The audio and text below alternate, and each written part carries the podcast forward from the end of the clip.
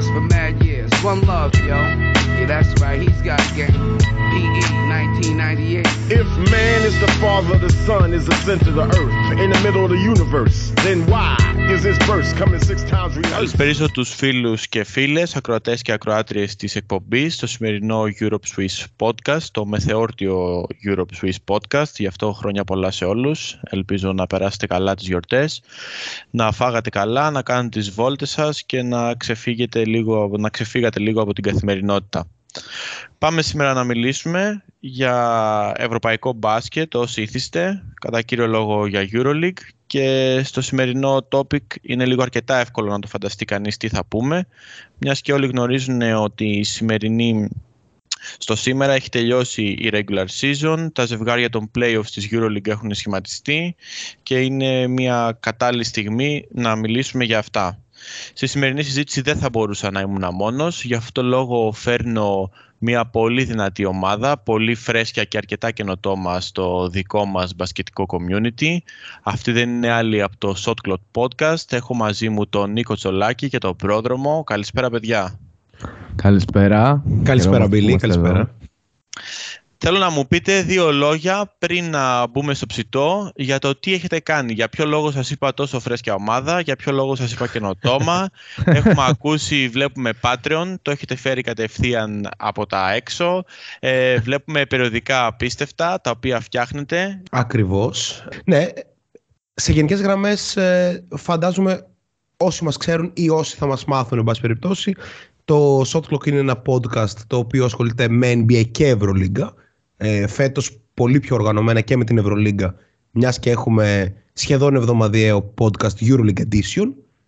Και από εκεί και πέρα όλες μας οι αναλύσεις που γράφονται σε Facebook, σε Twitter, σε Instagram κλπ έχουν πάρει και μια διαφορετική μορφή σε ένα πιο exclusive content μέσω του Patreon όπου οι άνθρωποι που θέλουν να μας στηρίξουν ας πούμε ε, λίγο πιο έμπρακτα, ας το πούμε ε, μπορούν να, ε, να είναι συνδρομητές και να έχουν ένα exclusive content ε, ας πούμε όπως ε, το Discord μας όπου υπάρχουν καθημερινές συζητήσεις για το NBA, για την Ευρωλίγκα, για το πρωτάθλημα της Ταϊβάν ή οτιδήποτε άλλο μπορεί να φανταστεί Για το τοπικό της Θεσσαλονίκης. Ακριβώς.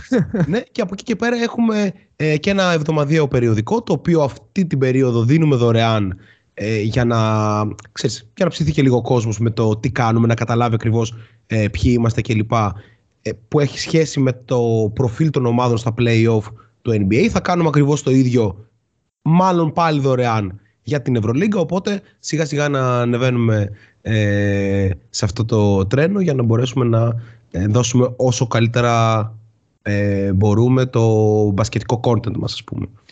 Εντάξει, το πούλησες πολύ καλά, μιας και σε ξεκίνησε, σας είπα φρέσκια ομάδα, καινοτόμα, πολύ σωστός. Ε, ναι, ναι, ακριβώς. Ε, εγώ αυτό που θα πω είναι, επειδή διάβασα το περιοδικό, το Σταυρόλεξο δεν ήταν καθόλου εύκολο ε, σε κάποια πράγματα. Και τέλος, πριν να ξεκινήσουμε για το σημερινό topic, να πω ότι δεν υιοθετώ ότι στο top 10 είναι μέσα ο Άντωνι Ντέιβις. Το ξεκίνησε ο πρόδρομος, το απέφυγε ο Νίκος Τσολάκης. Δεν ξέρω πρόδρομο αν έχεις να πεις κάτι γι' αυτό. Ή και Νίκο. Αν ε, θυμάμαι καλά, ήταν σε μια τελευταία συζήτηση. Στο τελευταίο σας podcast. Ακριβώς. Α πούμε ότι συμφωνήσαμε στο δυνητικά. Οκ, okay, αυτό ακριβώς. Γιατί τον Νίκο τον έλουσε λίγο κρύο ιδρώτα όταν ξανοίχθηκε ναι, ναι, ναι, λίγο ναι, ναι. παραπάνω. Το, το, τον ένιωσα κι εγώ γιατί κάναμε τις αποστάσεις και ήταν λίγο. υπήρχε μια παγωμάρα. Ε, αλλά η αλήθεια είναι ότι υπάρχουν βραδιές που ο Άντωνι Ντέιβις παίζει ως τέτοιος παίκτης, αλλά όπως είπαμε δυνητικά γιατί τα ερωτηματικά γύρω από το όνομά του, γύρω από το playstyle του είναι πάρα πολλά αυτή τη στιγμή. Αλλά, μην νιώθεις άβολα, πρόδρομα. Μην νιώθεις άβολα. Όχι, καθόλου, καθόλου. Έχω, έχω πέσει πολύ πιο έξω για διάφορα άλλα πράγματα. Οπότε αυτό το οποίο είναι κάπως στον αέρα ίσως ακόμα, ε, μπορώ να το στηρίξω. Δεν, δεν νιώθω ιδιαίτερα άβολα, αλλά ναι, θα το δούμε. Μεγάλα η, η σειρά playoff για τον Anthony Davis ε, γενικά, η τα φετινά playoffs. Εξάλλου σίγουρα ο Άντων Ντέιβις είναι top 10 στην Ευρωλίγκα, οπότε αυτό μπορεί να, μπορεί να πιάσει και τόπο στο σημερινό μας podcast. ωραίο, ωραίο, μ' αρέσει, ξεκινάμε ωραία. Ε, είναι λίγο δύσκολο να πω την αλήθεια να μιλήσουμε για Euroliga, μιας και είστε οι ειδικοί του NBA.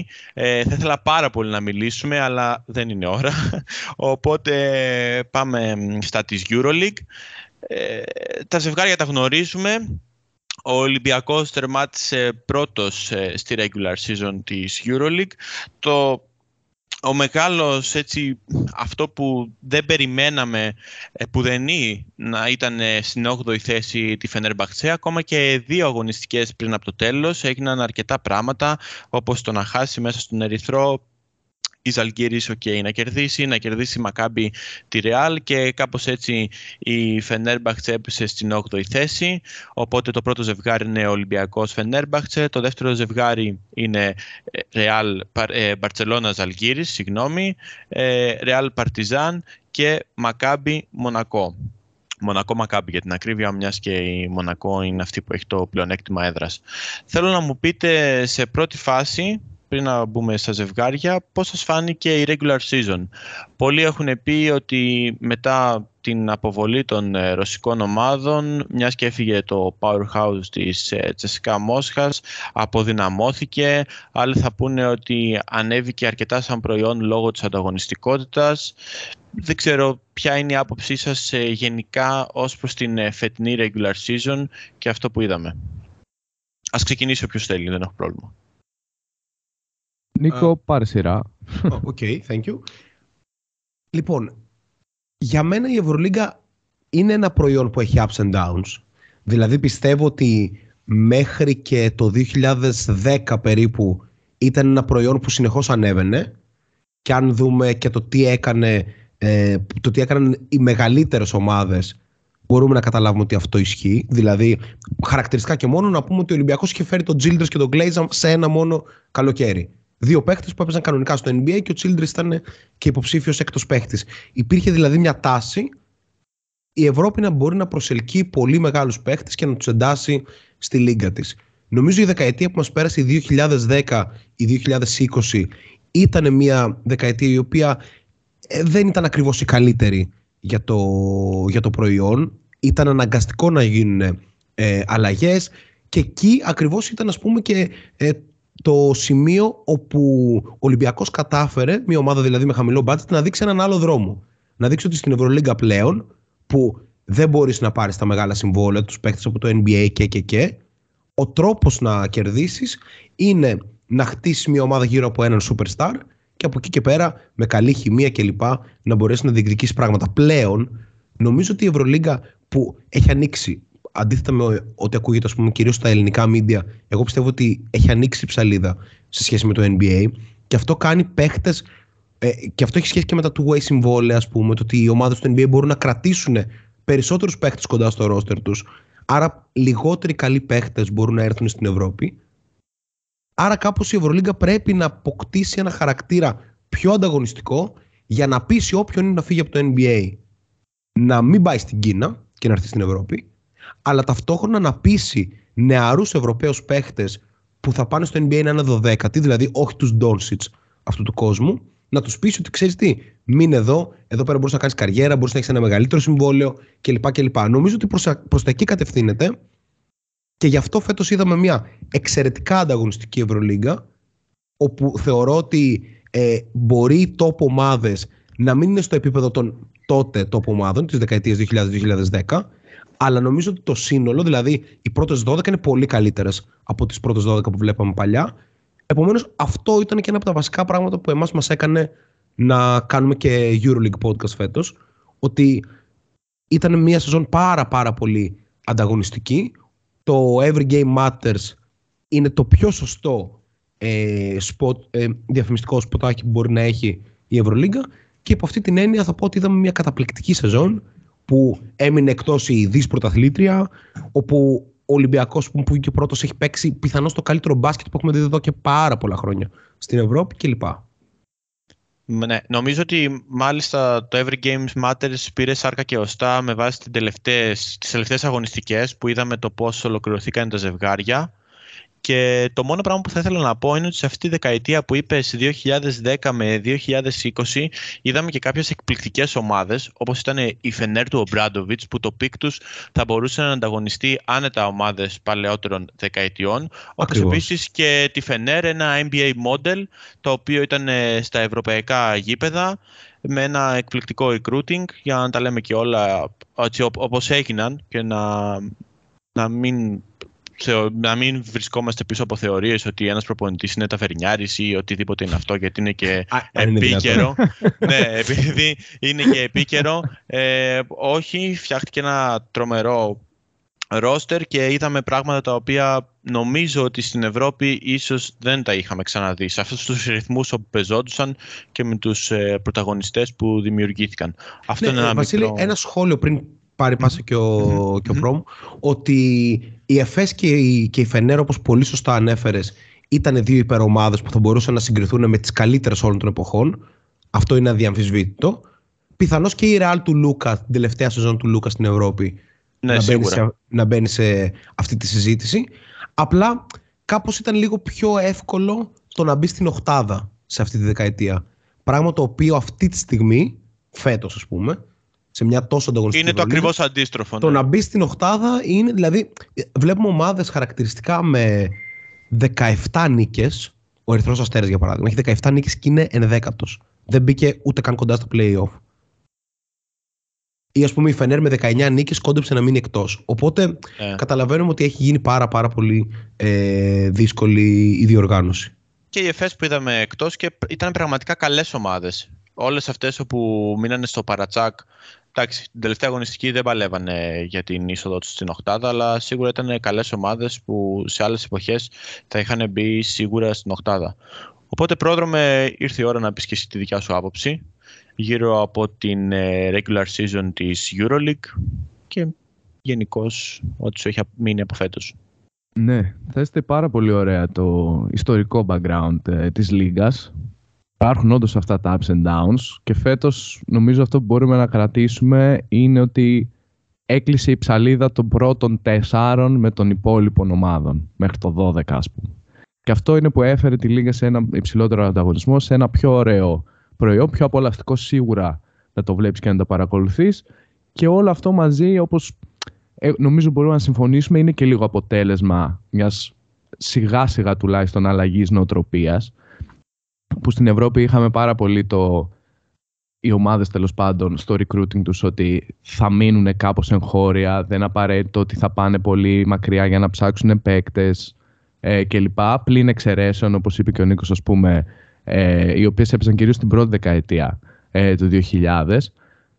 Από εκεί και πέρα φέτος βλέπουμε ότι έχει κάπως γεμίσει ε, το πρωτάθλημα με πάρα πολλούς παίκτες οι οποίοι είναι Αμερικανο, αυτό που λέμε Αμερικανοφερμένοι, είναι πρώην G-Leaguers, είναι undrafted παίκτες, οι οποίοι δεν απαραίτητο ότι είναι πρωταγωνιστές, αλλά και αυτοί δοκιμάζονται σε ένα διαφορετικό πλαίσιο. Χαρακτηριστικά ένα ας πούμε λαμπρό παράδειγμα το οποίο ήρθε αλλά έχει κάποια χρόνια στην Ευρώπη, οπότε μπήκε λίγο πιο εύκολα στα, ας τα πω, κόλπα της Ευρωλίγκα. Για μένα είναι ο Κόλσον που έβλεπα λίγο πριν κάνουμε την εκπομπή μια μήνυ συνέντευξή του και έλεγε το πώς το κομμάτι της προσαρμογής ας πούμε ήταν σύνθετο για αυτό στην αρχή αλλά πλέον αντιλαμβάνεται το ρόλο του και η Ευρωλίγκα ουσιαστικά είναι μια λίγα στην οποία αν αντιλαμβάνεσαι πάρα πολύ καλά το ρόλο σου, έχεις πάρα πολύ μέλος σε αυτή. Όλο αυτό έχει φέρει έναν ανταγωνισμό άλλο επίπεδου πλέον. Συμφωνώ ότι κάπως το ότι φύγαν οι Ρώσικες έχει φέρει μια, ένα διαφορετικό άνοιγμα τέλος πάντων για τις υπόλοιπες ομάδες οι οποίες προσπαθούσαν μεν αλλά μπορούσαν να φτάσουν μέχρι, ένα- μέχρι ένα δεδομένο ας πούμε, επίπεδο όσο αφορά και ρόστερ και οργάνωση και ανταγωνισμό. Φέτος είναι πολύ πιο ωραία ε, η κατάσταση και νομίζω γι' αυτό και ο κόσμος κάπως φαίνεται να ασχολείται όλο και περισσότερο. Πολύ σωστό και πολύ ωραίο το παράδειγμα του Κόλσον. Μάλιστα είναι και ένα από τα πολλά. Και γι' αυτό τίθεται και το ερώτημα σε αυτό που είπε και ο Νίκος πριν, ε, ότι σίγουρα η αγορά της Κίνας είναι ελκυστική για πολλούς παίχτες του NBA. Νομίζω ότι θελημένα κιόλας υπάρχουν αρκετοί παίχτες του NBA που γνωρίζουν ε, τις ιδιοτροπίες μέσα εισαγωγικά και τα στεγανά που πρέπει να μπεις για να εδραιωθείς και για να πετύχεις στην Ευρωλίγκα και επιλέγουν συνειδητά την Κίνα, μιας και είναι αντικειμενικά εύκολα λεφτά για αυτούς και κάπως έτσι πηγαίνουν στην Κίνα. Δηλαδή δεν νομίζω ότι θα τραβήξει η συγκεκριμένη αγορά πολλούς παίχτες οι οποίοι θέλουν να προχωρήσουν και να βελτιώσουν την καριέρα τους παρότι έχουν απορριφθεί από το NBA. Είναι, είναι βασικά, Μπίλη, ε, ποιο είναι το expectation του εκάστοτε παίχτη κάθε φορά; ναι, δηλαδή, ναι. πώς θα το πω, ο Eric Bledsoe, ας πούμε, μπορεί αν έμπαινε αύριο σε ένα αγώνα Ευρωλίγκας να είναι πολύ καλύτερος, ας πούμε, από έναν he guard της Ευρωλίγκας, πιθανότερα από τους περισσότερους. Ωστόσο, ο Bledsoe φεύγοντας από το NBA, έχει στο νου του είτε κάποια στιγμή να πάρει ένα minimum συμβόλαιο σε κάποιο contender ή να βγάλει ένα τεράστιο πακτολό χρημάτων, ας πούμε, για να έχει για πάντα. Οπότε δεν υπάρχει κανένα expectation, ξέρεις, το να ξαναπρωταγωνιστήσει ε, σαν μπασκεμπολίστας σε ένα υψηλό επίπεδο. Ο Μάρκους Χάουαρντ, ας πούμε, από την άλλη, έχει τα σωστό. μάτια του στραμμένα στο να ξαναεπιστρέψει με κάθε τρόπο στο NBA. Άρα θα πρέπει να πάει σε ένα πολύ υψηλό επίπεδο ε, πρωτάθλημα όπου να μπορέσει να δείξει ότι ξέρεις τι, μπορώ να έχω αυτό το ρόλο, μπορώ να κάνω εκείνο κλπ. Ναι, και γι' αυτό το λόγο τον είδαμε και φέτος ότι έπαιξε αρκετά καλά. Εντάξει, είχε κάποιες διαβαθμίσεις ε, στην επίδοσή του, αλλά σίγουρα αντιλαμβάνεσαι μέσα από αυτό το expectation που έχει ο κάθε παίκτης. Ε, Κλείνοντας, θα ήθελα να ρωτήσω απλά, γιατί είναι μια πολύ μεγάλη συζήτηση γύρω από το πώς θα εξελιχθεί το προϊόν της EuroLeague, τι βελτιώσεις πρέπει να κάνει και το πώς σιγά σιγά θα μειωθεί η ψαλίδα, μιας και σωστά είπες ότι η ψαλίδα έχει μεγαλώσει ε, με το NBA. Υπάρχουν ε, πράγματα όπως είπες στο Doncic πολύ σωστά. Θα πει και κάποιος ότι ο Wembanyama το γεγονός ότι ήταν στη Βιλερμπάν και είχε αυτό το χρόνο ήταν μια γενικώς λάθος διαχείριση της Βιλερμπάν, μια ομάδα της EuroLeague και αυτό νομίζω ότι πιστώνεται σαν αποτυχία και στη Βιλερμπάν αλλά και κατ' επέκταση στην EuroLeague. Ένα μικρό παράδειγμα από και άλλα παραδείγματα που υπάρχουν, αλλά θα το αφήσω στην άκρη, μιας και χρήζει πολύ μεγάλη συζήτηση και θα κάνω μόνο την ερώτηση ότι το γεγονός ότι ανέβηκε η ανταγωνιστικότητα στη φετινή regular season ανέβασε το προϊόν ή η έλλειψη των powerhouses και των πολύ καλών ομάδων είναι αυτό όπου μειώνει την εμπορικότητα του προϊόντος; Ε, θα έλεγα ότι το προϊόν έχει μια ανωδική τάση. Εγώ αυτό και, και εγώ αντιλαμβάνομαι. αυτό καταλαβαίνω ότι το προϊόν έχει Αυ- ανέβει παρότι υπάρχουν, υπάρχει έλλειψη των powerhouses. Υπάρχει έλλειψη μεν το powerhouses, δηλαδή υπάρχει ένα κλικ πιο κάτω στο συνολικό επίπεδο, αλλά η ανταγωνιστικότητα, όπως είπαμε και πριν, είναι τεράστια. Plus, το ότι γίνεται εξαιρετική δουλειά σε επίπεδο franchise σε πολλές ομάδες, κάτι το οποίο δεν υπήρχε τα προηγούμενα χρόνια. Δηλαδή, ξέρεις, ε, στην εποχή των παχιών αγελάδων, ας πούμε, υπήρχε και ένα πράγμα ότι ξέρεις, έχω λεφτά, ξοδεύω. Είμαι η Τσεσεκά, είμαι ο Παναθηναϊκός, είμαι ο Ολυμπιακός παλιότερα, ε, είμαι η Μπαρτσελόνα, έχω λεφτά και ξοδεύω. Τώρα αυτό δεν υπάρχει σε τόσο μεγάλο βαθμό. Βλέπουμε ότι ομάδες όπως ο Ολυμπιακός, όπως η Παρτιζάν, όπως ακόμα και η Μονακό, θα πω που δεν έχει και τεράστιο budget, για να είμαστε ειλικρινείς. Ε, Αρκετά προσπαθούν- υψηλό για τα δεδομένα της EuroLeague, αλλά όχι τεράστιο. Ναι. ναι, δεν έχει τα σαραντάρια που χτυπούσε η Τσεσεκά εννοώ. Ε, προσπαθούν, ξέρεις, να, με διαφορετικούς τρόπους και η καθεμία από το δικό της στάντερ, γιατί και αυτές οι τρεις ομάδες που ανέφερα διαφορετικού τύπου budget έχουν, ε, προσπαθούν να φτιάξουν κάπως ένα διαφορετικό πλαίσιο που ξέρεις, θα αναδεικνύει παίχτες, θα παίζουν πιο αποτελεσματικό μπάσκετ κλπ. Για μένα το κλειδί για να μπορέσει η Ευρωλίγκα να γίνει πιο ανταγωνιστική είναι πρώτον ε, το αυτονόητο, να παίξουν πολύ πολύ πολύ περισσότερα λεφτά. Δηλαδή ο Ολυμπιακός βγήκε πρώτος στην Ευρωλίγκα και νομίζω πήρε 750.000 ευρώ. Το συμβόλαιο Ε, του, του Μπολομπόη. Ναι, νομίζω όμως ότι ήταν 1,3 περίπου, αλλά ναι, είναι τα ποσά Είναι- που παίζουν είναι ε- πολύ λίγα. Ναι. είναι πολύ, μικρά, είναι πολύ μικρό ποσό όποιο και να είναι αυτό.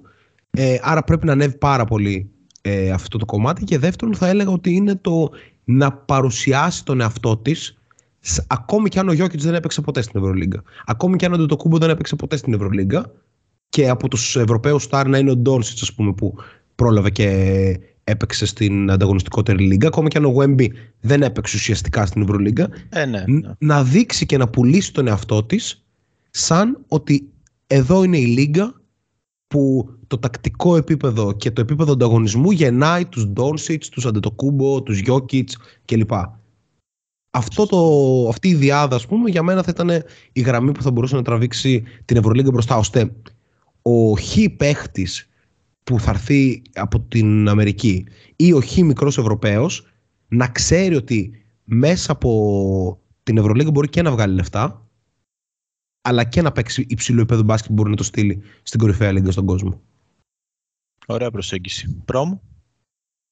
Εγώ συμφωνώ full με τον Νίκο και αυτό το οποίο θα ήθελα να προσθέσω είναι ότι ο βασικός τρόπος για να αποκτήσει ένα προϊόν περισσότερη ροή χρήματος, αν θέλετε να το πούμε έτσι, έτσι ώστε να προσελκύσει ακριβώς ε, έναν ε, διαφορετικό κόσμο που δεν κοιτάει μόνο το NBA, αλλά θα βλέπει και την Ευρωλίγα σαν μια αξιοπρεπή λίγα στην οποία μπορεί και να αναδείξει πράγματα. Αλλά και ξέρεις, αν φτάσεις σε ένα ταβάνι ότι μπορεί, ας πούμε, σε αυτήν ε, τέλος πάντων να δώσει ό,τι καλύτερο έχει και τέλος πάντων να έχει και τις απολαβές τις οποίες θέλει, είναι λίγο το κομμάτι του πώς έχει απέθυνση η Ευρωλίγκα στο ευρύ κοινό.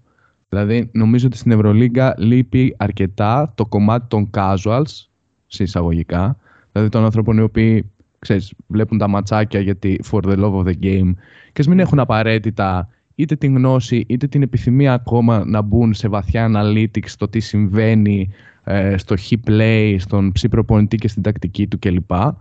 Αλλά να επεκταθεί το μπάσκετ ας πούμε σαν σύνολο μιας και ούτε ή άλλως κάπου στην Ευρώπη. Νομίζω το ξέρουμε όλοι και μπορούμε να το αποδεχτούμε. Το ποδόσφαιρο είναι αυτό που είναι το πιο dominant sport και τραβάει όλα τα βλέμματα.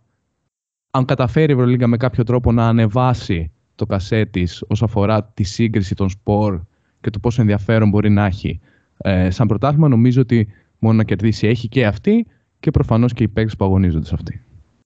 Σωστό. Και αυτός είναι ο λόγος όπου, όπως προείπες, είναι πολύ δύσκολο για την Ευρωλίγκα να φτάσει σε στάνταρ ε, ευρωπαϊκού ποδοσφαίρου. Είναι κάτι αντίστοιχο στην ουσία στην Αμερική λειτουργούν βέβαια πολύ πιο διαφορετικά με το ποδόσφαιρο που έχουμε εδώ, το πώς προσπαθούν να το εξελίξουν σε αντίθεση με το NBA ή με το football.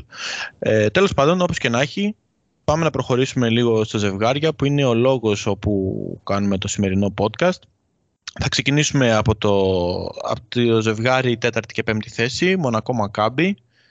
Ένα ζευγάρι το οποίο θεωρώ ότι είναι το πιο αμφίροπο στα χαρτιά ε, με βάση το σήμερα, με αυτό που γνωρίζουμε με τα δεδομένα που έχουμε τώρα, είναι ένα ζευγάρι που κάθε μάτς θα είναι αίμα και άμμος θεωρώ.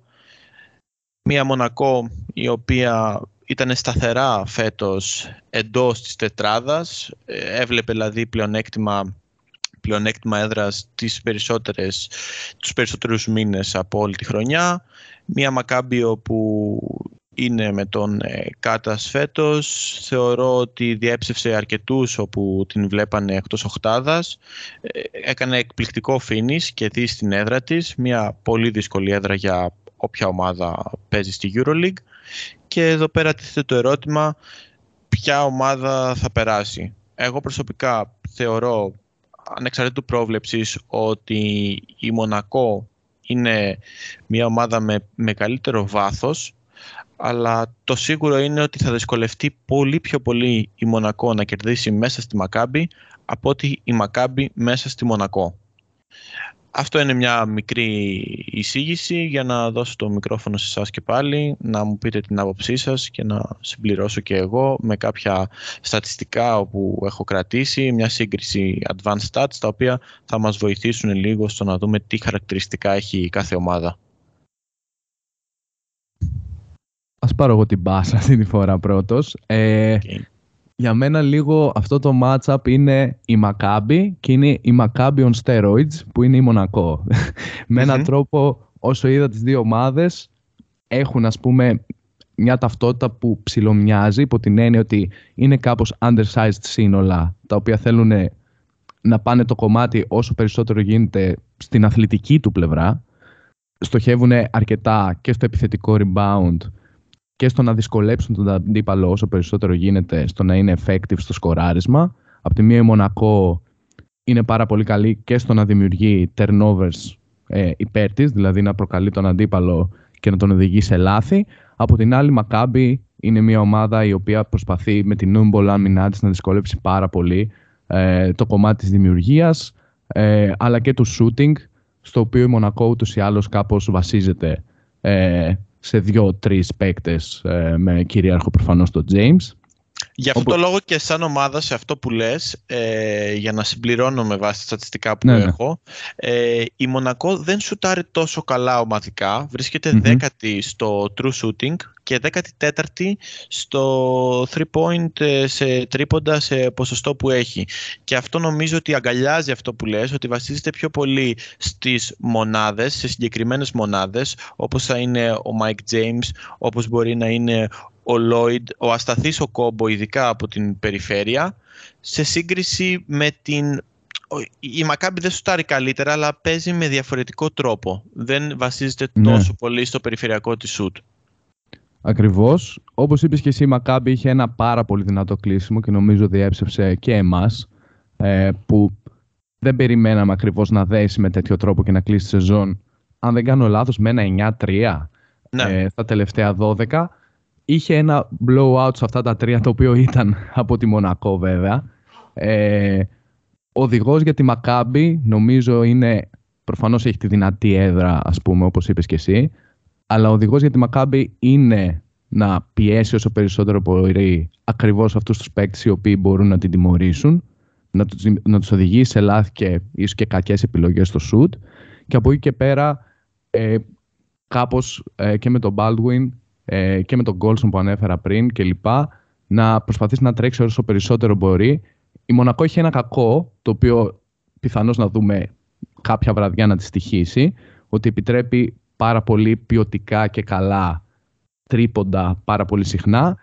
Οκ, η Μακάμπη δεν είναι μια φοβερή shooting ομάδα, αλλά έχει παίκτες του rotations οι οποίοι μπορούν ίσως ένα βράδυ να σου κάνουν ζημιά. Λέγε με Χίλιαρντ, λέγε με Ντιπαρτολομέο, που σουτάρουν και 2-40% τρίποντο. Έτσι ακριβώς. Είναι ίσως ένα μικρό thing to watch. Όχι ότι είναι παίκτες οι οποίοι θα πάρουν τα dominant λεπτά, παίζουν κοντά στα 15 με 18, αν δεν κάνω λάθος. Μμμ. Αλλά σε μια βραδιά που θα τους βρει ζεστούς, θα σε τιμωρήσουν. Προσωπικά και εγώ κεντροβαρίζω προς τη Μονακό, αλλά βλέπω μια σειρά πέντε παιχνιδιών αυτή τη στιγμή. Σωστό. Νίκο; Νομίζω σε γενικές γραμμές ο Προμ ε, κάλυψε αυτά που είχα να πω. Εγώ σκέφτομαι το εξής.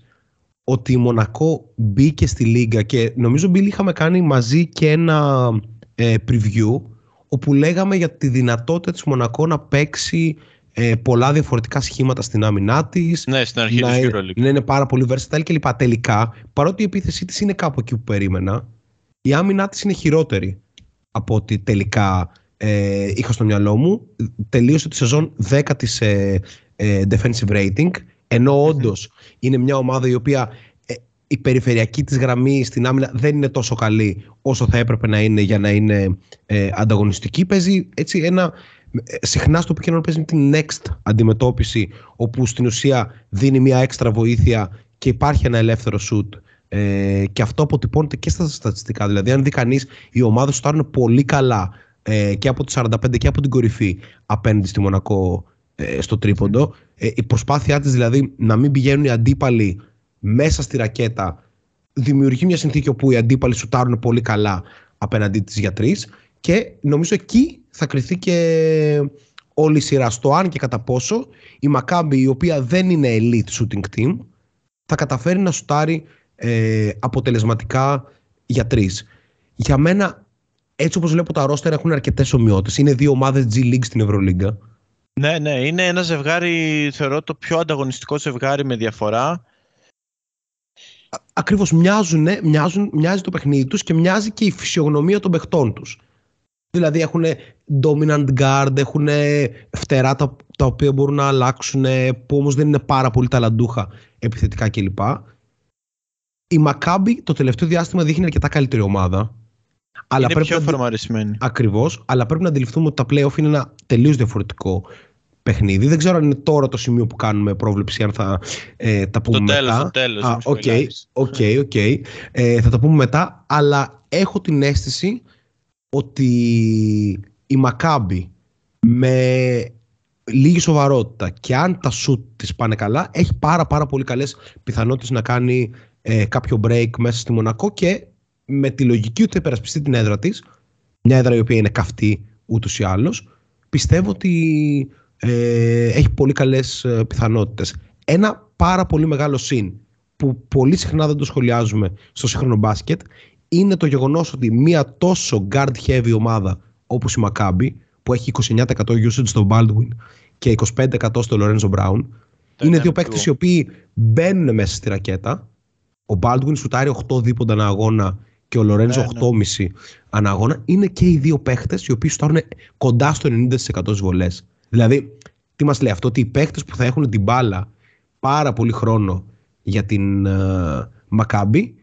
θα είναι παίχτε οι οποίοι αυτή τη στιγμή όχι απλά βρίσκονται σε καλή κατάσταση, αλλά αυτά που κάνουν στο γήπεδο είναι πράγματα που μπορούν να κάνουν. Δηλαδή, δεν βλέπεις τον Baldwin να παίζει σε ρόλο που είχε στην Μπασκόνια, που έπαιρνε και τρελά σουτ και τέτοια.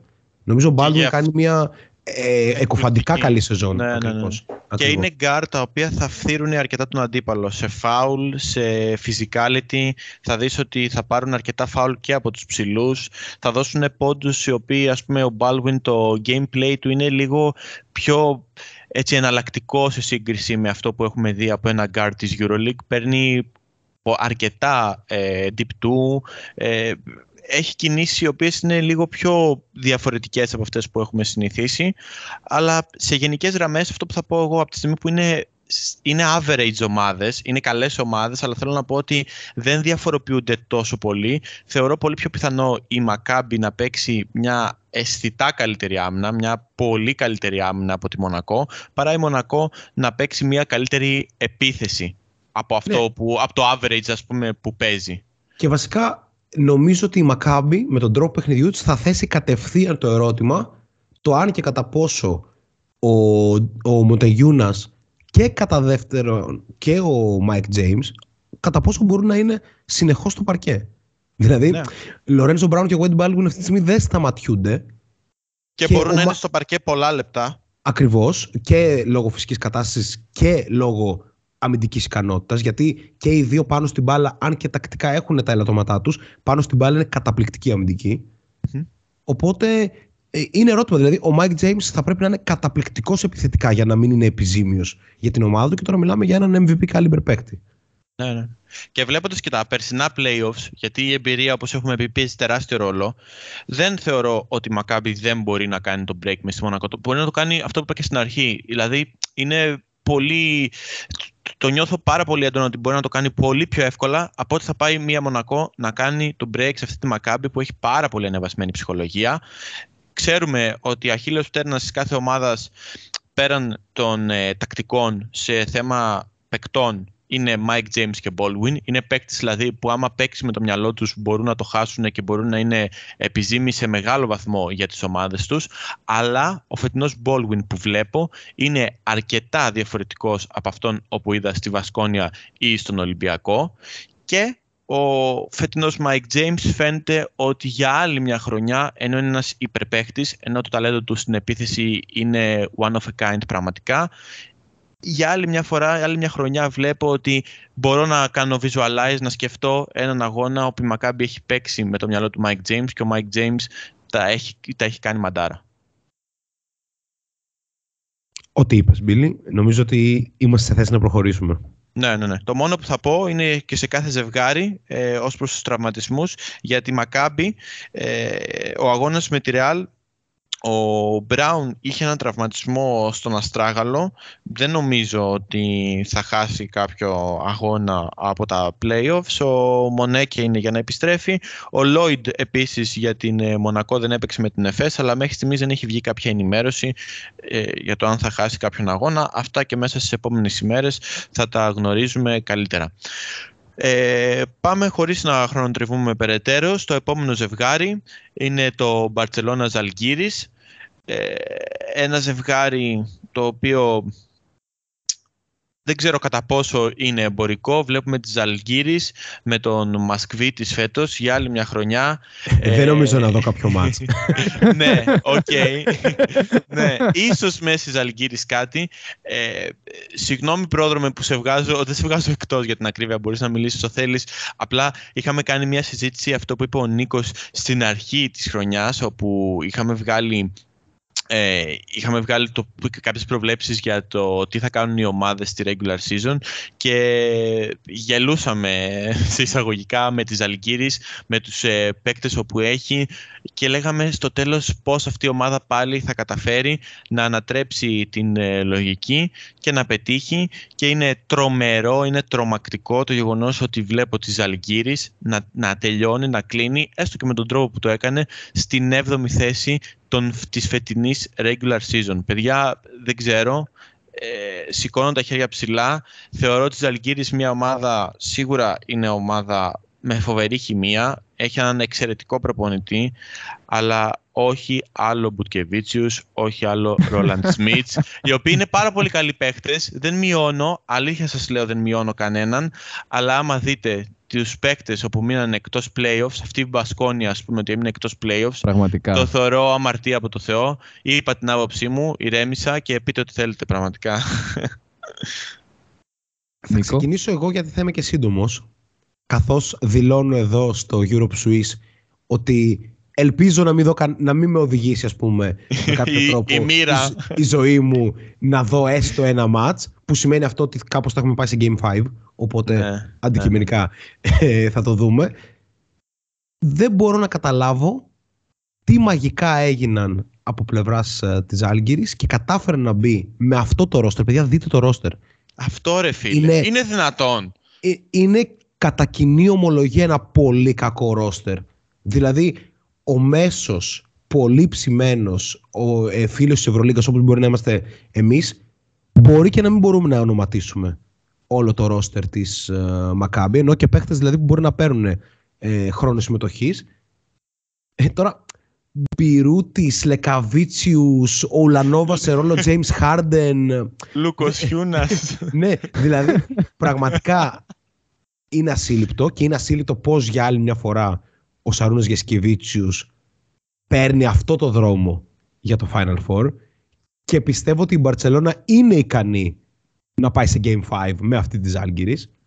Αν δηλαδή μια ομάδα ε, θα το έκανε αυτό είναι η Μπαρτσελώνα, πιστεύω ότι η Ζάλγκυρης θα ήταν πάρα πολύ καλό fit για τον Ολυμπιακό. Θα ήταν πολύ εύκολο match για τον Ολυμπιακό και για τη Real πιθανότατα. Ε, για την Παρσελόνα πιστεύω θα υπάρξουν κάποιες δυσκολίες, καθώς η Μακάμπη είναι μια ομάδα η οποία είναι, βασίζεται στη χημεία και στο αργό μπάσκετ. Ναι, είναι και οι δύο ομάδες, να συμπληρώσω αυτό που λες. Στο Pace η Μπαρσελόνα είναι 17η και 18η είναι η Ζαλκύρη. Είναι οι ομάδες με τα δύο χαμηλότερα pace που παίζουν. Ε, και η διαφορά, η εμφανής ας πούμε διαφορά είναι στα, στην περιφέρεια ότι η Μπαρτσελώνα σουτάρει πολύ πολύ καλύτερα από τις Αλγύρης. Είναι δύο ομάδες στην πραγματικότητα ακριβώς ίδιου στυλ παιχνιδιού. Απλά υπάρχει μια τρομακτική διαφορά στα ρόστερ και στην ε, ναι. ποιότητα των δύο ομάδων. Παρ' όλα αυτά, αν το μάτς πάει αργά και γενικά οι διαφορές ποιότητας φαίνονται λιγότερο όταν το match πάει στο σετ παιχνίδι, όταν δεν μπορεί δηλαδή να εκφράσει μια ομάδα την, ε, ξέρεις, τα πολλά και διαφορετικά στοιχεία που έχει, αλλά αντί θα πάει σε ένα μονοκόμμα το παιχνίδι, τότε προφανώς ευνοείται η ομάδα που ε, παίζει στο δικό της τέμπο και αυτή θα είναι η Ζάλγκυρης στη συγκεκριμένη περίπτωση. Εκπληκτική ομάδα στο επιθετικό rebound. Φοβερή, φοβερή έφεση. Πρώτη, με, πρώτη με διαφορα πιστεύω ότι θα είναι ένα από τα σημεία που επίσης θα χτυπήσει την Μπαρτσελώνα. Αλλά αν υπήρχε ένα σενάριο να έπαιζε ο Κίναν Evans, που δεν υπάρχει προφανώς, θα λέγαμε ότι ξέρεις τι, είναι ένας παίχτη που θα μπορεί να πάρει δύο-τρία ε, σουτ στα κρίσιμα κλπ. Αυτή τη στιγμή δεν μπορώ να το δω και πιστεύω ότι η Μπαρτσελώνα εύκολα ή δύσκολα θα περάσει. Για την Μπαρτσελώνα νομίζω ότι ήταν μια σεζόν ορισμός της μετριότητας. Μια ομάδα που βρίσκεται λίγο πάνω από τη μέση στην επίθεση, είναι έκτη καλύτερη επίθεση. Η άμυνά της δεν είναι όσο καλή θα έπρεπε να είναι. Είναι 15η άμυνα σε defensive rating στην uh, Λίγκα. Όπως έχω ξαναδηλώσει χωρίς να θέλω να γίνω μεμονικός, αυτό που βλέπω δεν μου αρέσει και πιστεύω ότι είναι 100% ευθύνη του προπονητή της. Δηλαδή ο Σάρας έχει επιλέξει ότι αυτός είναι ο τρόπος παιχνιδιού που εκπροσωπεί σαν προπονητής. Τα ε, λέγαμε και στο περσινό live, ένα disclaimer, στο περσινό live του Shot Clock μετά το Final Four. Ακριβώς. Στη Μπαρτσελώνα. Ακριβώς. Φαίνεται μια ομάδα η οποία αυτή τη στιγμή δεν έχει ακριβώς ένα τρόπο να αξιοποιήσει τα εργαλεία της. Το usage είναι πάρα πολύ μοιρασμένο. Βλέπουμε ότι το μεγαλύτερο usage στην Μπαρτσελόνα το έχει ο Μύρωτιτς με μόλις 25. Δηλαδή, ο Μύρωτιτς έχει αυτή τη στιγμή πολύ μικρότερο usage και από τον Κώστα Λούκα στον Ολυμπιακό και από το Walkup και και και. Πολύ μέτρια ε, Ο Λαπροβίτολα έχει ανέβει αρκετά σε σύγκριση με τις προηγούμενες χρονιές ως προς το usage του. Ναι, Εντάξει, αλλά- κάνει αλλά μια γενικά- καλή χρονιά σχετικά. Α- α- αλλά γενικά αυτό, που- εκεί που θέλω να καταλήξω είναι ότι η Μπαρτσελόνα είναι μια ομάδα η οποία ε, με το παλ, παλαιομοδίτικο ας πούμε, στυλ παιχνιδιού της που ψάχνει να βρει το ελεύθερο σούτ αλλά όχι με ball movement αλλά ξέρεις με ε, πηγαίνει ξέρω εγώ ο Μύρο της στο post και θα πετάξει την μπάλα 45 μοίρες κλπ. Νομίζω ότι είναι μια ομάδα που δεν έχει να φοβήσει καμία στο Final Four.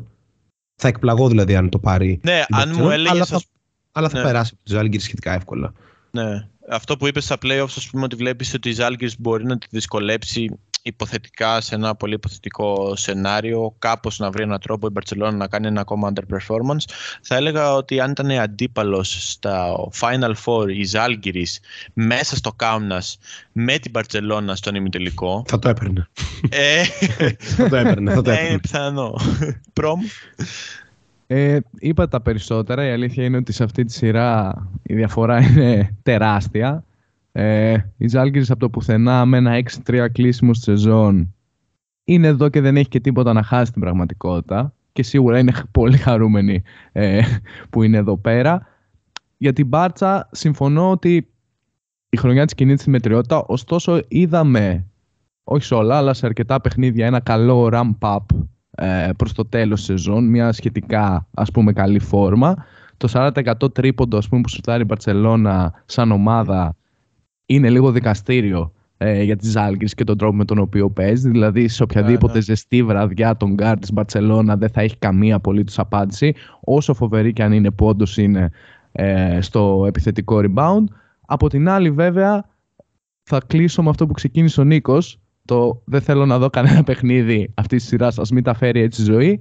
Μπορεί να τα φέρει ο Σαρούνας Γεσικεβίτσιου έτσι, ωστόσο, ε, και να αναγκαστούμε να δούμε κάποιο παιχνίδι αυτής της σειράς. Για την Μπάρτσα, μια σημείωση βρέθηκε αυτή τη βδομάδα ουσιαστικά με τραυματίες τους Βέσελς, Μπράβο, Higgins αυτό και να πω. Αμπρίνες. Ο Αμπρίνες, από ό,τι φαίνεται, δεν έχει κάτι τόσο κρίσιμο, αλλά είναι Ναι, κάπως έτσι ένα φοβόντουσαν, thing to watch. ε, ναι, φοβόντουσαν χειρότερα πράγματα, αλλά είπαν ότι είναι γύρισμα Αυστραγάλου. Ναι, ο ναι. Higgins σε έναν τραυματισμό στην πλάτη και ο Βέσελη μάλλον δεν θα προλάβει τα πρώτα μάτς. Έτσι λένε τώρα, γιατί Το- είχε ένα θέμα στο γόνατο. Ναι, ναι. Το οποίο έχει μια μικρή κρισιμότητα, γιατί ο Βέσελ είναι ένα κορμί το οποίο μπορεί να προσφέρει ε, Σίγουρα. και στο rebound, ενώ ο Αμπρίνας, ας πούμε, είναι ένας φοβερός ε, σουτέρ, αλλά δεν βλέπω την Παρσελόνα να χάνει, ας πούμε, κάποιο εντός έδρας παιχνίδι σε αυτή τη σειρά.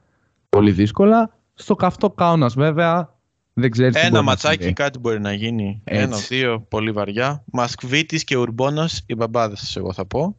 και, ε, το μόνο που θέλω να πω είναι ότι ο Τέιλορ, κάτι πολύ μικρό, είναι αρκετά καλύτερος από ό,τι περίμενα. Εντάξει, σίγουρα είναι αντικαταστάτης ενός πολύ δυνατού παίκτη φέτος, του Κίναν Evans, που έκανε breakout season παρότι τραυματίστηκε δυστυχώς. Αλλά εμένα μου άρεσε αρκετά σαν ε, παρουσία ο Taylor. Δηλαδή ήταν πολύ καλύτερο από αυτό που περίμενα σαν παίκτη που τον είδα στην Έφες. Ε, είναι με 8,7 πόντους μέσο όρο και 57,2 στο τρίποντο, εντάξει με λιγότερες προσπάθειες. Αλλά οκ, αυτό ήθελα να πω και να προχωρήσω. ε, πάμε στο, σε ένα πολύ ωραίο ζευγάρι, σε ένα ίσως το ωραιότερο ζευγάρι των ε, playoffs. Εγώ προσωπικά είμαι πάρα πολύ χαρούμενος όπου είχα μάθει ότι η Παρτιζάν επιστρέφει στη EuroLeague. Μου αρέσει πάρα πολύ το γεγονός ότι η Παρτιζάν είναι στα playoffs, είναι πέρα ως πέρα δίκαιο. Είναι μια ομάδα η οποία σουτάρει εκπληκτικά. Έχει, είναι πρώτη στο offensive rating, έχει φοβερή επίθεση.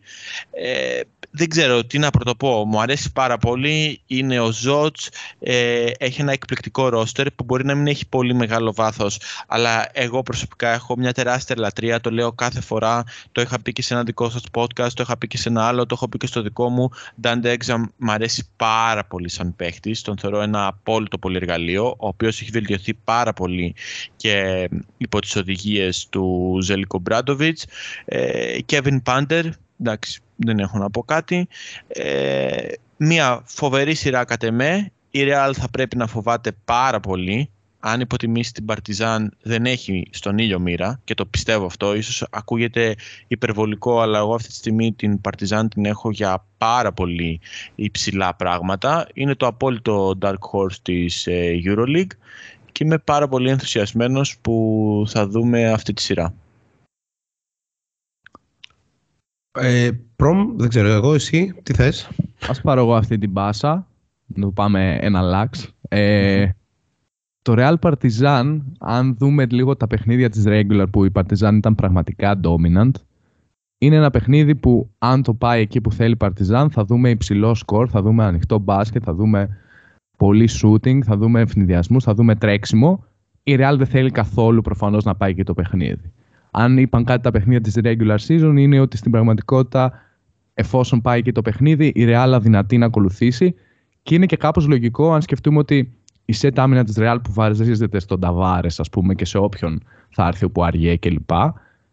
Είναι αυτή η οποία ουσιαστικά κλείνει πάρα πολύ τη δυνατότητα των ομάδων ε, να πάνε προς το καλάθι. Κάτι που και ο Έξουμ και ο Πάντερ μπορούν να το κάνουν ανά πάσα στιγμή. Ε, από εκεί και πέρα, η Real προφανώς θα προσπαθήσει, όπως είπα, να σταματήσει το ρυθμό και να τον ρίξει.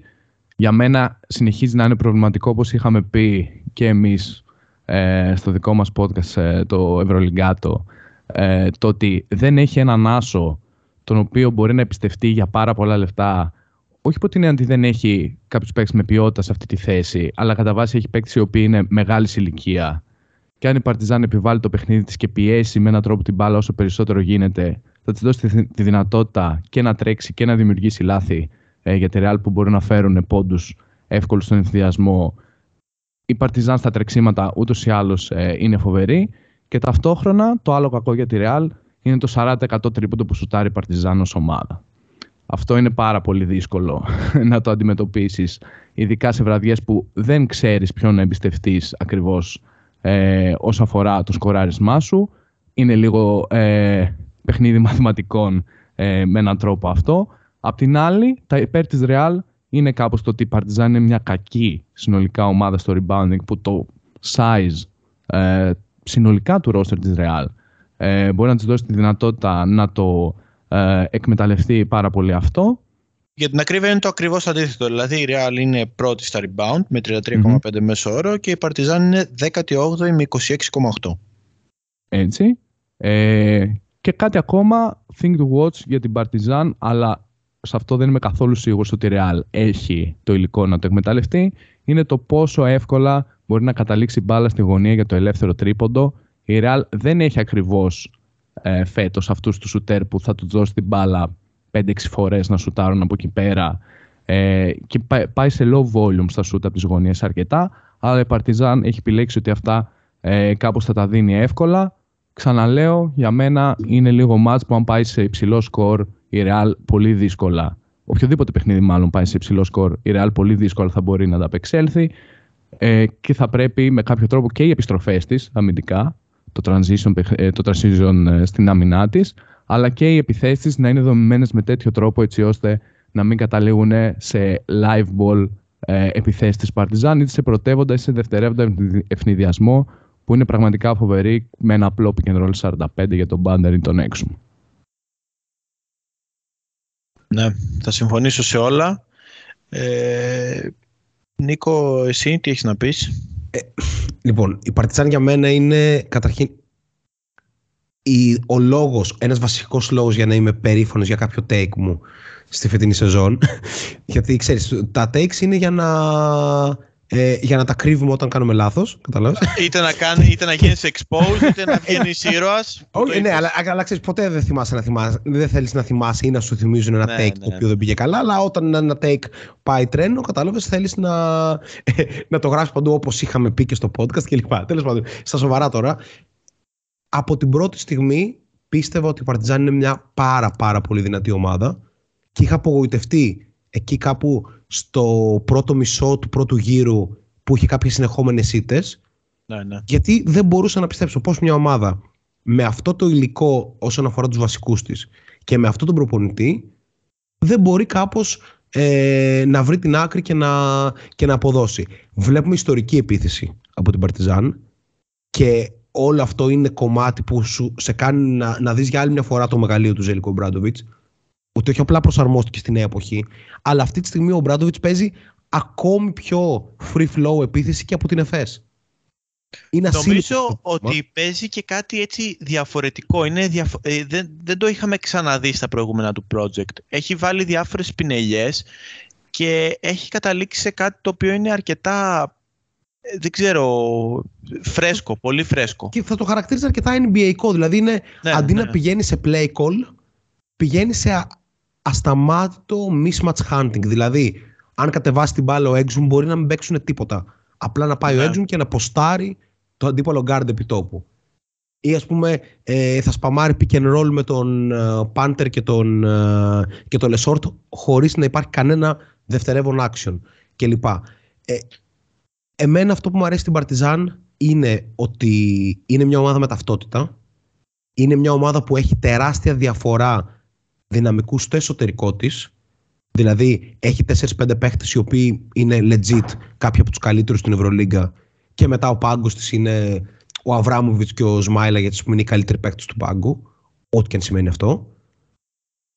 Πιστεύω ότι μπορεί να περάσει από τη Real 100% και θα αναφέρω μερικά βασικά χαρακτηριστικά με τα οποία έχω ενθουσιαστεί με την Παρτιζάν. Πρώτον, η πεντάδα Exum, Λεσόρτ, Λεντέι, Πάντερ και Παπαπέτρου είναι μια πεντάδα η οποία έχει 139 offensive rating και 180 defensive rating.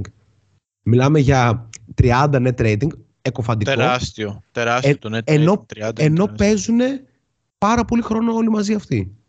Δηλαδή είναι η δεύτερη σε χρόνο πεντάδα της ε, Παρτιζάν μετά την, ε, την ίδια πεντάδα στην ουσία με αλλαγή του ε, Παπαπέτρου με τον ε, James Nannally.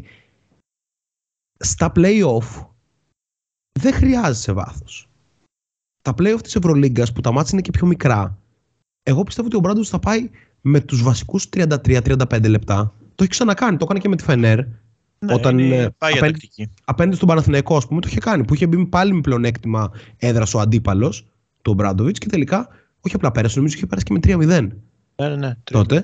Ε, είναι νομίζω. Θα, θα δούμε φέτος άλλη μια χρονιά όπου ο Μπράντοβιτς μπαίνει με μειονέκτημα έδρας και κάνει πανικό. Ξεκάθαρα. Καλά, για μένα παίζει και μια υποτίμηση στο πόσο καλή είναι. Δηλαδή, εγώ πιστεύω ότι ο Πάντερ και ο Exum είναι πιθανότατα και το top duo ε, στην περιφέρεια στην Ευρώπη. Δηλαδή, δεν μπορώ να βρω κάποιο δίδυμο και να πω ότι Α, αυτή είναι καλύτερη από αυτούς. Εκτός από το Prime Missage Larkin που δεν είναι καν στα playoff. Ε, Fun fact να πω ότι ο Πάντερ είναι 40, ε, 50-40-90 club, έτσι. Εννοείται δηλαδή και- έχει 50,7% στα δίποντα, 41,3% στα τρίποντα και 90,6% στις βολές. Είναι ασύλληπτα αυτά τα νούμερα για ένα παίκτη. Για, EuroLeague. και πόσο μάλλον για ένα παίκτη EuroLeague και πόσο μάλλον για ένα παίκτη EuroLeague ο οποίος έχει 16,5 πόντους μεσόωρο. Και 16,5 πόντους μεσόωρο και το usage που έχει. Ναι, είναι τρελό. Είναι τρελό. Ακριβώς. Έχει, ε, η Παρτιζάν είναι μια ομάδα η οποία δεν μοιράζει πολλές assist. Κάθε άλλο θα έλεγε κανείς. Ναι, Βασικά, ναι, ναι. ο, ο πρώτος σε assist στην ομάδα είναι ο Exum που έχει κάτω από 3 μεσόωρο. Έχει 2,8 και 2,4 στο Πάντερ και μετά είναι Α- 1, ακριβώς. κάτι. Ενώ το αστείο είναι ότι άμα δει κανείς τις potential assist, ε, ο Exum είναι πάλι πρώτος με 6,5. Δηλαδή 6,5 είναι αριθμός που π.χ. έχει ο Walkup μεσόωρο. Ναι, ναι, ναι. για να καταλάβουμε πόσο λίγο γυρνάει η μπάλα και για να καταλάβουμε πόσο playoff basketball τελικά παίζει η Partizan ήδη από τη regular season ότι η μπάλα δεν θα, δεν θα γυρίσει. Στα playoff χρειάζεται στο τέλος να έχεις τους παίχτες που θα πάρουν τη σωστή απόφαση στη σωστή στιγμή. Και νομίζω ότι είναι έτοιμοι ε, για αυτό. Ε, για αυτό που είπα για την υποτίμηση, ας πούμε, ο Exum κάπως έχω διαβάσει πάρα πολύ, ε, κυρίως στα ελληνικά media, ότι δεν θεωρείται καλός επιθετικός και μετά Δεν τσέκαρα ότι ισχύει έχει, που δεν είναι, ότι, αλλά ότι οκ. έχει 13,5 πόντους σε 23 λεπτά μέσο όρο. Και 42,4 στα τρίποντα παρακαλώ. Ακριβώς και Απίστευτο. εξ- 60% στα δίποντα. Ναι, ναι, Δηλαδή, ναι. βασικά ο Exum, αν πάρει την απόφαση, βασικά αν η άμυνα κάνει το λάθος, γιατί την απόφαση την έχει πάρει ήδη. Αν κάνει η άμυνα το λάθος να του δώσει έστω λίγο χώρο να κινηθεί προς τη ρακέτα, είναι ή and one ή κάρφωμα ή ένα εύκολο ε, lay-up. Ε, δεν υπάρχει τρόπος για μένα η Παρτιζάν να μην είναι επικίνδυνη. Απλά, απλά το θέμα είναι ότι η Real θα αξιοποιήσει το ότι μπορεί να ρίξει πολλά κορμιά και λοιπά, άρα θα κρυθεί λίγο και στο physicality αν η Παρτιζάν θα αντέξει ε, παίζοντας τους καλύτερους παίχτες 30 πλάς λεπτά να, να μπορέσει να αντέξει ας πούμε, το ότι η Real θα της δώσει πολλά και διαφορετικά πράγματα αμυντικά. Ναι. Είναι σίγουρα πολλά αυτά που έχουμε να πούμε και δεν θέλω να είμαι αιμονικός αντισάρας ας πούμε, αλλά είναι φοβερό το να δείτε το πώς χρησιμοποιούταν ο ίδιος παίχτης όταν είχε έρθει, που ήταν μια πολύ ωραία κίνηση που τον φέρανε στην Ευρώπη το Dante Exum στην Μπαρτσελώνα με το πώς χρησιμοποιείται φέτος. Είναι τρομερή η διαφορά και βλέπεις ένα παίχτη πώς έχει ξεκλειδώσει και έχει απλώσει πραγματικά όλες του τις αρετές στο γήπεδο. Και προφανώς νομίζω πρέπει να γίνει και μια αναφορά στο Λεσόρτ. Ναι. Στο ε, Λεσόρτ, βασικά, ναι. Ας, ας, το πω σωστά. Γιατί είναι άλλος ένας παίχτης ο οποίος θεωρήθηκε πιστεύω μέχρι και τελειωμένος για το επίπεδο της Ευρωλίγκας. Ήταν ένας ξεχασμένος ψηλός για τη Euroleague μετά τα περάσματά του ε, στην Bayern και γενικότερα ένας παίχτης ο οποίος κανείς δεν θα υπολόγιζε ότι θα είχε αυτό το, ο, αυτή την απόδοση σε, στο το PIR, αυτούς τους πόντους και αυτούς τους μέσους όρους στα rebound. Και, πόντι δεν είναι τόσο πολύ, αλλά τα rebound είναι πολλά. Και όχι μόνο τους αριθμούς. Καλά, και οι πόντι είναι 12 πόντι με 14% ναι. usage. Ναι, δεν είναι και ναι, λίγοι. Okay. Ναι, δεν είναι λίγοι. Δεν ξέρω αν αυτή τη στιγμή υπάρχει έστω ένας mobile ψηλός που θα επιλέγαμε πάνω από το Lesor. Με βάση την απόδοσή του στην Ευρωλίγκα. Ε... Πολύ δύσκολο είναι να σκεφτείς αν ότι είναι καλύτερος από το Lesor. Βασικά είναι οριακά MVP candidate θα έλεγε κανείς. Okay. Ο Μότλεϊ θα έλεγα αν μπορεί να θεωρηθεί Ναι. mobile, γιατί είναι σίγουρα πιο κοντά. Ναι, αλλά ναι. ναι, ναι. Ε, νομίζω ότι είναι τέτοιο επίπεδο. Ναι, ναι, ναι. ε, Παίκτη ενώ ήταν ε, οριακά εκτός λίγα. Εμένα μου αρέσει και ο Σμάιλ που έρχεται από τον πάγκο. Σμάιλακιτς, ναι. Δηλαδή, ε, ναι, τον είπα Σμάιλι γιατί ήταν το παρατσούκλι του Ναι, ναι, ναι, ναι. στις Golden State Warriors, Golden όταν, State Warriors, όταν και ναι. δεν έπαιζε. Γιατί είναι ένας παίκτης που ξέρει τα βασικά του μπάσκετ, θα βάλει ένα τριποντάκι ανά μάτς, δηλαδή ναι, νομίζω έχει 0,8 ανά αγώνας, σε ένα 40%, δηλαδή πολύ χαμηλό volume, αλλά θα σκοράρει ένα τρίποντο, ξέρεις, από την κορυφή σε ένα ε, pick and pop που με προβληματίζει λίγο τα λεπτά που θα πρέπει να διαχειριστεί ο Μπράντοβιτς ε, με τον Μαντάρ, ε, με τον Αβράμοβιτς που μία είναι πάρα πολύ καλός και μία είναι πάρα πολύ Ασταθής, μέτριος. αλλά υπάρχουν μάτια στα οποία ο Αμπράμοβιτ μπορεί να είναι και X-Factor. Μπορεί Ακριβώς να ακούγεται και- λίγο υπερβολή, αλλά είναι τέτοιος παίκτης. Ακριβώς. Και κλείνουμε τη Ράλη, η οποία θα βασιστεί πάρα πολύ στην άμυνά της. Δηλαδή, έχουμε μια κόντρα μιας elite επίθεσης με μια ε, elite άμυνα. Και είναι αναγκαστικό να καταφέρει να παίξει πολύ χρόνο και το Μούσα και το Ντεκ και το Γιαμπουσέλε. Και αυτό να είναι αποτελεσματικό. Αυτά είναι και τα όπλα της. Γιατί αυτή τη Ακριβώς. στιγμή, όπως είπε πολύ σωστά ο πρόδρομος, στη θέση του playmaker έχει μεγάλο πρόβλημα η Real. Και πόσο δε μάλλον στα ματσαρίσματα. Γιατί δεν έχει σταθερά λεπτά σε παίκτες όπου να έχουν φορμαριστεί. Βγαίνουν και μπαίνουν μετά από τραυματισμούς. Και αυτή τη στιγμή βλέπεις το Σέρχιο Ροντρίγκες. Ναι, οκ, είναι ένας πολύ καλός παίκτης, σίγουρα. Αλλά στην παρούσα φάση, αυτούς που θα έχει να ανταγωνιστεί είναι πολύ καλύτεροι σε επίπεδο physicality. Πολύ, πολύ καλύτεροι. Και όχι μόνο αυτό. Δεν μπορούν να κρυφτούν στην άμυνα ο Γιούλ και ο Ροντρίγκες, οι οποίοι θα Ναι, είναι πάρα ναι. πολύ καθοριστικοί για την επίθεση. Βέβαια, ο Γιούλ να πούμε ότι παρότι είναι ένας θρύλος της Euroleague, φέτος σουτάρει 31% στα δίποντα και 29% στα τρίποντα. Ναι. Το Μιλάμε δίποντο για- είναι τρελό. Τα τρίποντα, εντάξει, ξέρεις, τελευταία Οκ, χρόνια οκ, οκ. δεν. Ναι, ναι, αλλά το δίποντο του 31% είναι πάρα πολύ χαμηλός αριθμός. Δεν ξέρω πώς μπορεί ο Σέρχιο να μείνει μες στον αγωνιστικό χώρο. Πιστεύω ότι θα πάει σε μια λογική ο Ματέο να δούμε τον Ντέκ, ας πούμε, στον Exum και να δούμε τον Γιαμπουσέλε στο Πάντερ. Και, δηλαδή τέτοιου τύπου αλχημίες που δεν είναι και σίγουρο ότι θα βγουν. Ναι, Οπότε κάνοντας το είναι δικηγόρο- δύσκολο. Είναι δύσκολο. είναι δύσκολο. Ναι. Κάνοντας λίγο το δικηγόρο του διαβόλου, θα σου έλεγα αν μια ομάδα όμως μπορεί να κρύψει τις αδυναμίες της στο playmaker και να κρύψει την αδυναμία των παικτών να παίξουν άμυνα, αυτή είναι η Real, μιας και θα έχει βοήθειες και από Γιαμπουσέλη και από Ντεκ και από Μούσα. Δηλαδή, θεωρώ ότι δεν είναι τόσο δύσκολο, είναι δύσκολο σαν, ε, σαν αποστολή, αλλά για τη Real που έχει μεγάλη δύναμη, αντλεί πολύ μεγάλη δύναμη από τα forward της, θα μπορούσε υποθετικά να το κάνει. Συμφωνώ απόλυτα. Απλά σκέφτομαι ότι η Παρτιζάν έχει πέντε παίχτες οι οποίοι θα είναι πάρα πολύ καλοί επιθετικά. Στην καλή τη πεντάδα, δηλαδή και με τον Νάναλι μέσα. Και εκεί πέρα θα είναι πολύ δύσκολο η Ρεάλ, η οποία βασίζεται στο να κρύβει τον Ροντρίγκες και το να κρύβει τον ε, Γιούλ, να το διαχειριστεί. Ναι. Εκτός αν δούμε τολμηρά πράγματα τα οποία δεν είμαι σίγουρος. Δηλαδή από το Λάσο μπορεί να βλέπαμε κάτι τέτοιο, αλλά από το Ματέο δεν ξέρω αν μπορούμε να το δούμε. Να δούμε μια πεντάδα στην οποία ο καθαρός άσος είναι ο Μούσα.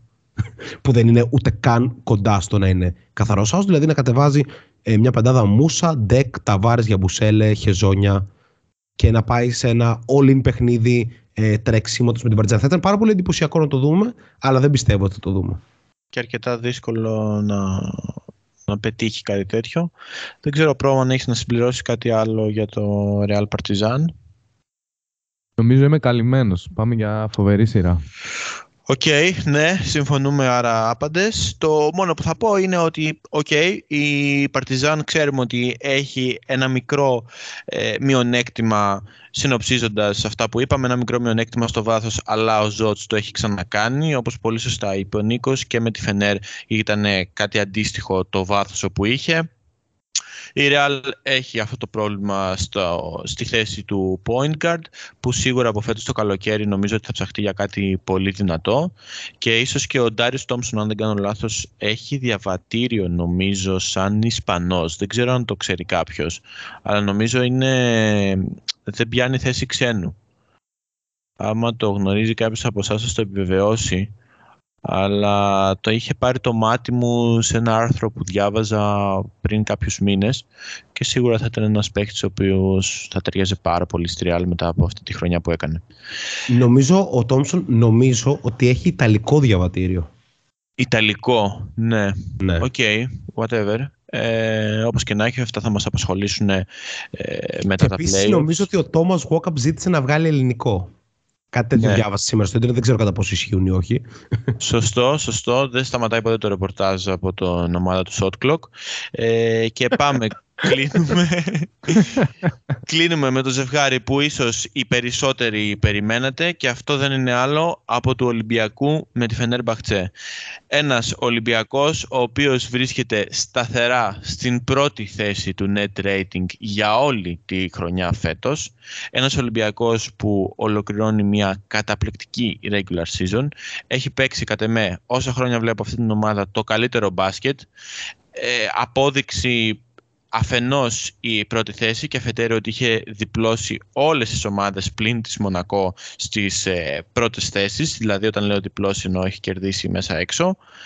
Ε, νομίζω ότι σίγουρα στον Ολυμπιακό θα νιώθουν ε, άτυχοι γιατί okay, βγαίνεις πρώτος και βρίσκεις ενάντια την ε, Φενέρ, μια ομάδα με αρκετά μεγάλο budget, αρκετά μεγαλύτερο από εσένα. Αλλά εγώ θα πω κάτι που ίσως πηγαίνει λίγο και στο unpopular opinion. Ο Ολυμπιακός θα ήθελε έναν καλό αντίπαλο στα playoffs. Ε, δεν θεωρώ ότι είναι κακό να περάσεις δύσκολα στην ε, σειρά των playoffs και να είσαι όσο το, όσο το δυνατότερο έτοιμος για το τρίμερο του Final Four μιας και είναι δύο αγώνες και δεν ε, απέχουν πολύ από όταν ε, τελειώσουν τα playoffs.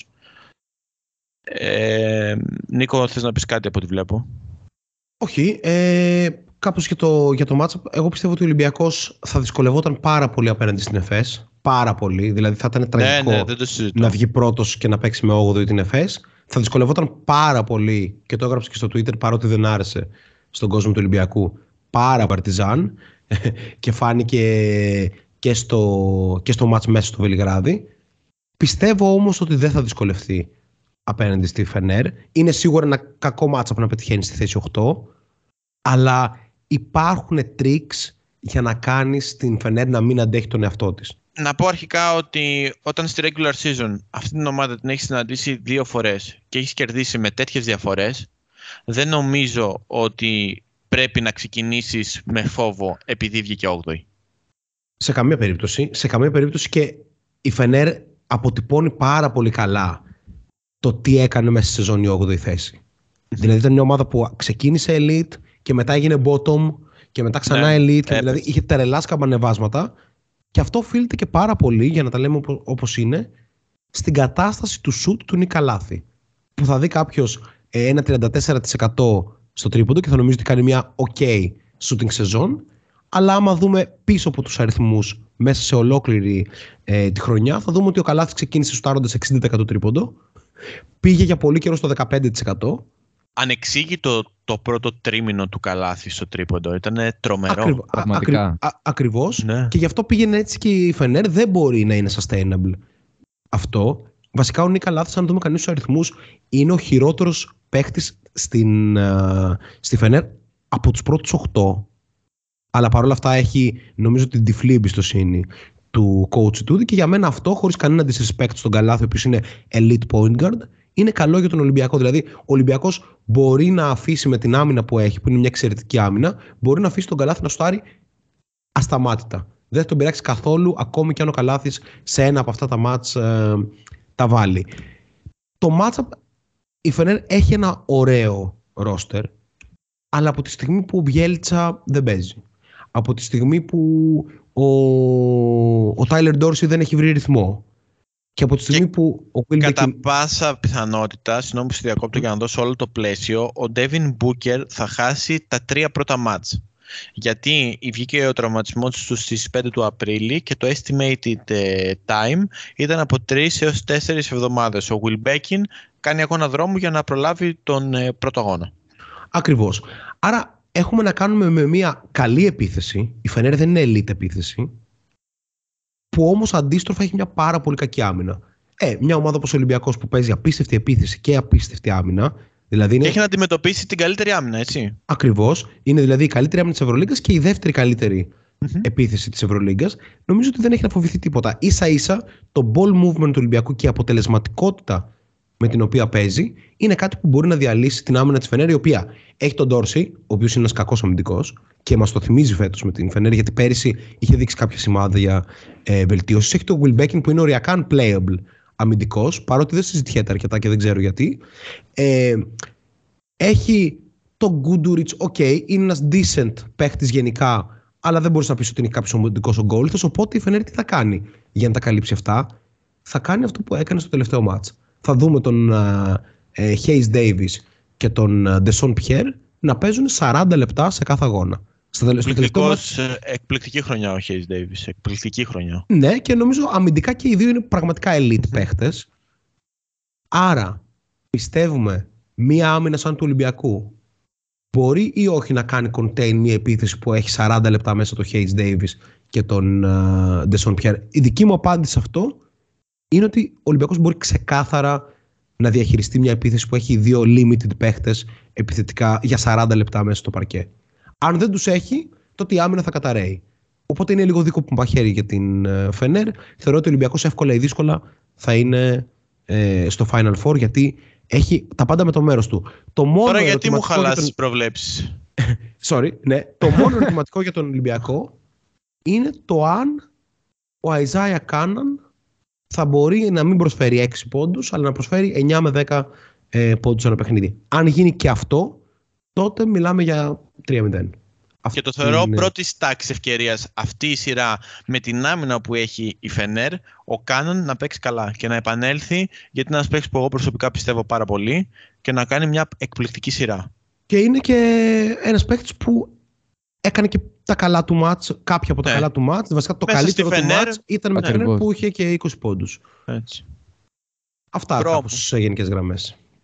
Δρόμο. Το μικρόφωνο σε σένα.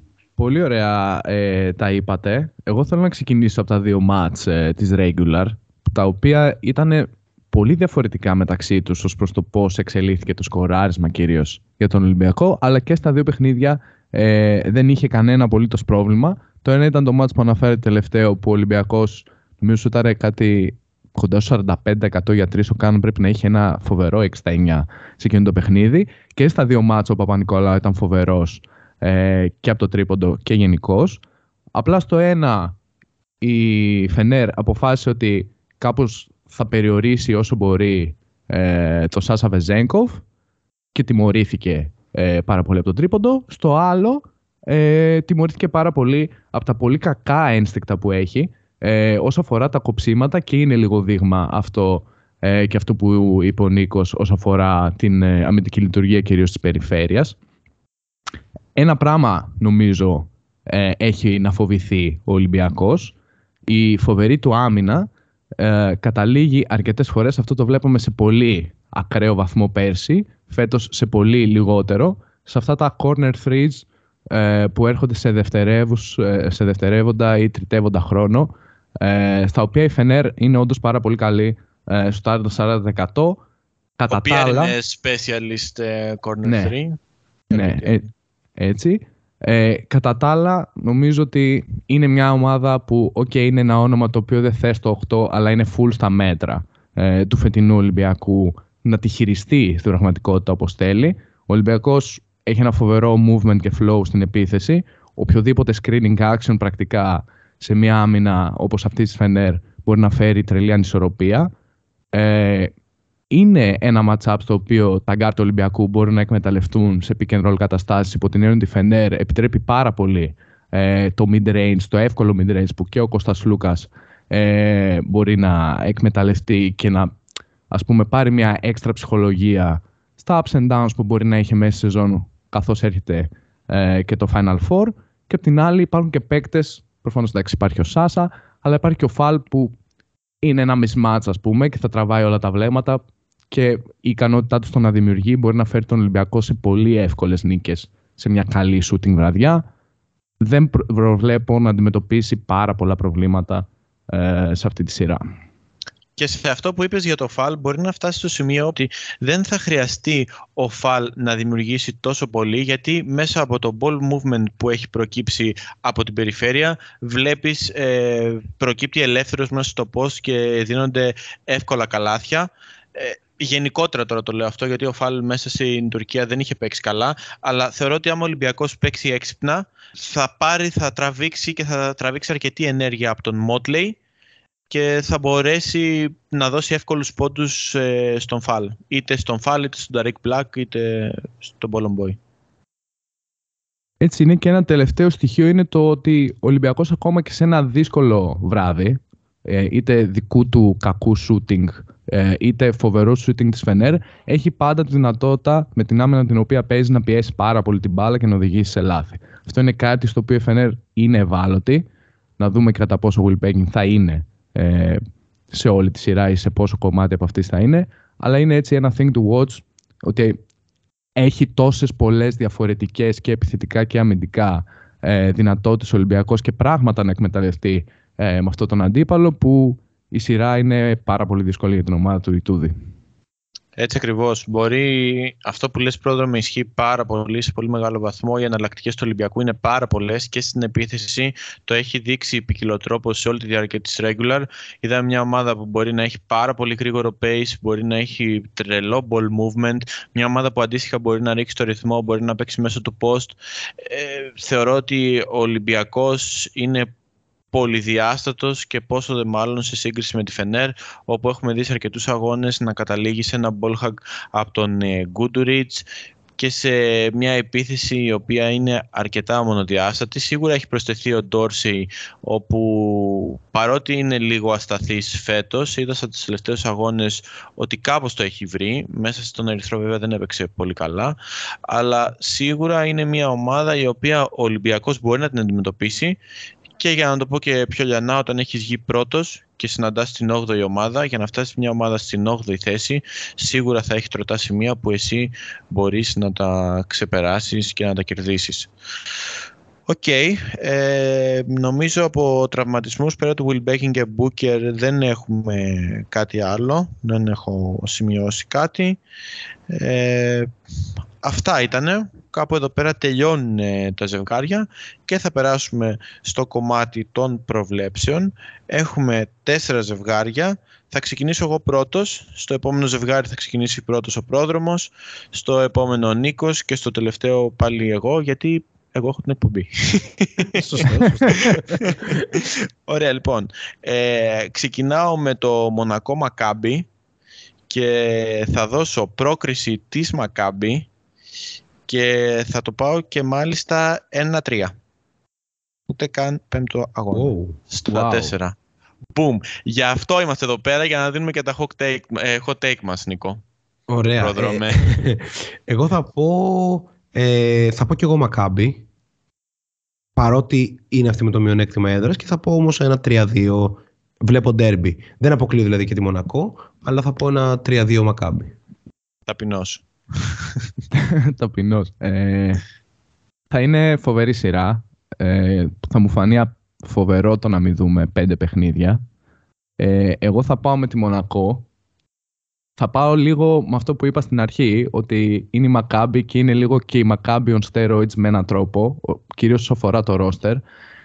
Και λίγο η Μονακό και από την περσινή της εμπειρία νιώθω ότι θα έχει ένα grit έτσι λίγο διαφορετικό. Έχει Σωστό. και το Mike James, τον οποίο, οκ, φέτος δεν ήταν και από τις highlight χρονιές του, αλλά περιμένω ένα step up ε, για να φανεί ας πούμε η διαφορά. Καταλαβαίνω ότι η Maccabi έχει τον Baldwin, έχει τον Brown, αλλά πάω με το 3-2 Μονακό, ίσως και λίγο ε, με το μάτι στο Final Four και το πιθανό match-up με τον Ολυμπιακό που νομίζω ότι θα είναι επίσης φωτιά. Όντως. Ε, πάμε να συνεχίσουμε. Μπαρσελόνα Ζαλγκύρης. Πρόδρομε Σιμιλάς πρώτος, μετά ο Νίκος. Πάμε το 3-1, πολύ συνοπτικά. Ένα μάτς για τις Άλγκες μέσα στο Κάουνας για να έχει να χαίρεται αυτή την πολύ όμορφη χρονιά. Ε, και νομίζω και πολύ είναι. Αν μας διαψέψει ο Σάρας και δούμε πέντε παιχνίδια, ε, θα εντυπωσιαστώ πραγματικά. Ε, δύσκολο. Δύσκολο αν θέλω να πω 3-0 επειδή πιστεύω ότι θα συμβεί ή 3-2 επειδή θέλω να συμβεί. Ε, θα, θα πω ότι η Μπαρτσελώνα είναι ικανή να μας δώσει συγκινήσεις οπότε θα πω έτσι 3-2 για το φαν. Αλλά εντάξει θα περάσει η Μπαρτσελώνα προφανώς. OK, OK. Και εγώ κλείνω με ένα 3-1. Θα πάω με τακτική Πρόδρομο. Ε, Νίκο, έχεις την καυτή πατάτα Real Partizan. OK. Ε, 3-2 Παρτιζάν. Συνοπτικός, ε. Μπαμ. Συνοπτικός, ε, το είχα γραμμένο έτσι κι αλλιώς. Μπορεί και 3-1 Παρτιζάν, αλλά... 3-2 Partizan στο πέμπτο ματς μέσα στη Real ή θα κάνει ένα break στα θα, πρώτα κάνει, δύο; θα κάνει ένα break στο δεύτερο. Οκ. Θα πάρει τα δύο μέσα στο Βελιγράδι και θα τελειώσει εκεί η σειρά μέσα σε ξέφρενους πανηγυρισμούς του Ματίας Λεσόρ να είναι με τους οπαδούς. Κάπως έτσι. το, το φαντάζομαι. Οκ. Ε, ε, Οκ, ναι. Βλέπω ότι είναι πολύ πιθανό να έχω ένα σοβαρό 0 στα 3 στο τέλος των ε, play-off. Εντάξει, αφού το είπαμε και από πριν, ρε φίλε, τα rankings και όλα αυτά που δίνουμε είναι για συγκεκριμένους λόγους. Έτσι, έτσι. Πρόδρομε, Real Partizan. Ε, 3-2 Παρτιζάν. Πιστεύω ότι η έδρα θα παίξει σοβαρό ρόλο. Δεν νιώθω ότι η Real μπορεί να διαχειριστεί, αν και αυτό είναι το κλειδί όλης της σειράς για τη Real, το να διαχειριστεί το ρυθμό. Ε, η Παρτιζάν έρχεται με φόρα, με τρελό ε, ρυθμό και φόρμα, ας πούμε, έτσι, στα πιο παραδοσιακά. Οπότε πάω 3-2 Παρτιζάν. Συμφωνώ, θα σε ακολουθήσω στο 3-2. Δίνω και ένα παραθυράκι στο να κάνει break στο δεύτερο και να πάρει τα υπόλοιπα δύο στην έδρα της, σε αυτό που είπε ο Νίκος. Και να κλείσω με τον Ολυμπιακό Φενέρ, όπου θα πω 3-1. Νομίζω κάπου εκεί πέρα κλείνω προς το 3-1. Σίγουρα μπορεί να πάει και στο πέμπτο. Είναι όλα ανοιχτά, αλλά πάω, δίνω περισσότερες πιθανότητες στο 3-1. Συμφωνώ απόλυτα. Νομίζω ότι ο Ολυμπιακός εντάξει, θα πάρει ένα ματς η Φενέρ, αλλά δεν θα υπάρξει κάποιος πραγματικός κίνδυνος να χαθεί η σειρά. Αν και δεν αποκλείται να δούμε, ξέρεις, και λίγο Και μια ποτέ μικρή δεν επανάληψη ξέρεις, ναι, του περσινού, του περσινού Ναι. Μονακό Ολυμπιακός. Ναι, ναι, ναι, ναι. Και εγώ πάω με το 3-1. Στην πραγματικότητα βλέπω ένα καλό shooting night της Φενέρ μες στην Τουρκία και από εκεί και πέρα τον Ολυμπιακό να είναι dominant, όπως είπαμε, με όλα τα διαφορετικά εργαλεία και τρόπους που έχει ε, να κάνει abuse στην ομάδα του Ιτούδη. Μμμ.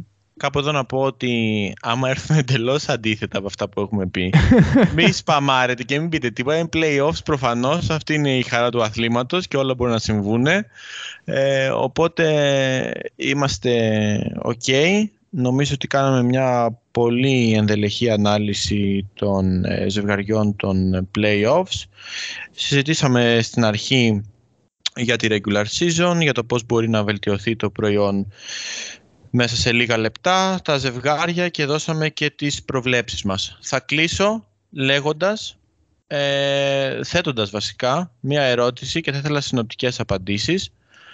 αν αυτό που είπε ο coach Τούδης μιλώντας για play-ins θα θεωρούσατε ότι θα λειτουργούσε ε, προς το καλύτερο για την ε, EuroLeague.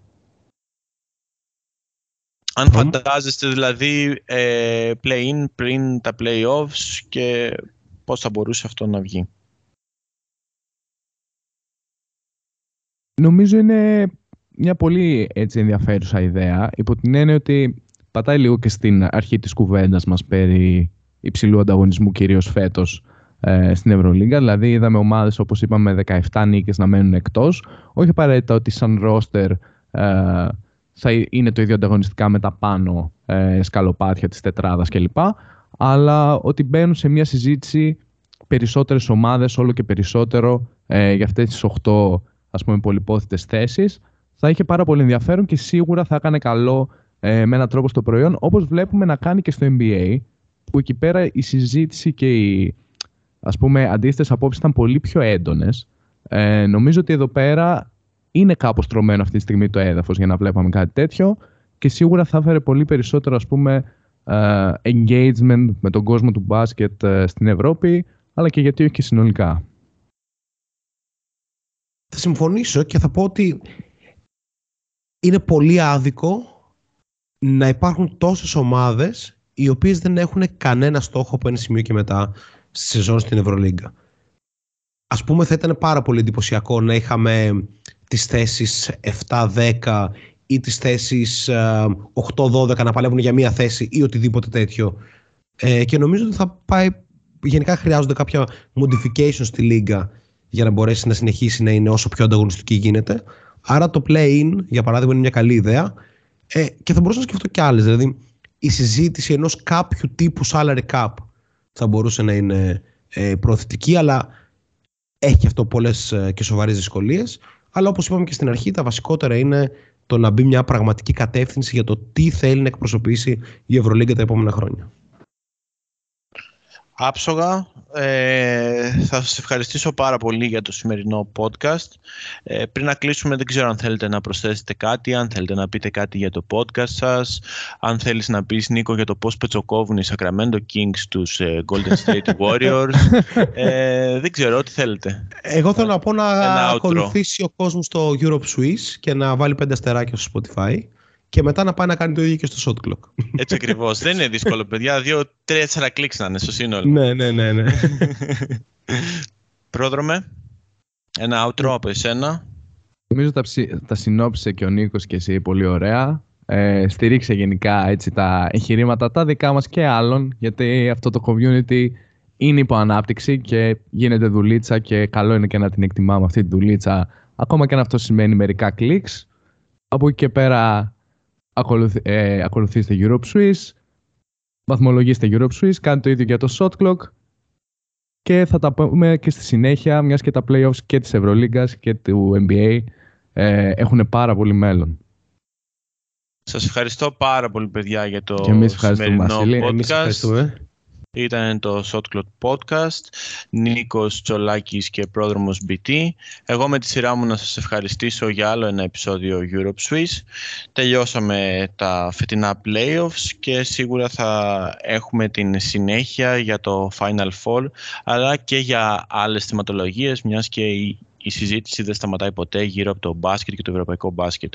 Αυτό είναι το Europe Swiss της οικογένειας ε, redpointguard.gr. Εγώ ήμουν ο Βασίλης, μπήλος 11 στο Twitter, στο Spotify θα μας βρείτε. Σας ευχαριστώ πάρα πολύ και καλή συνέχεια.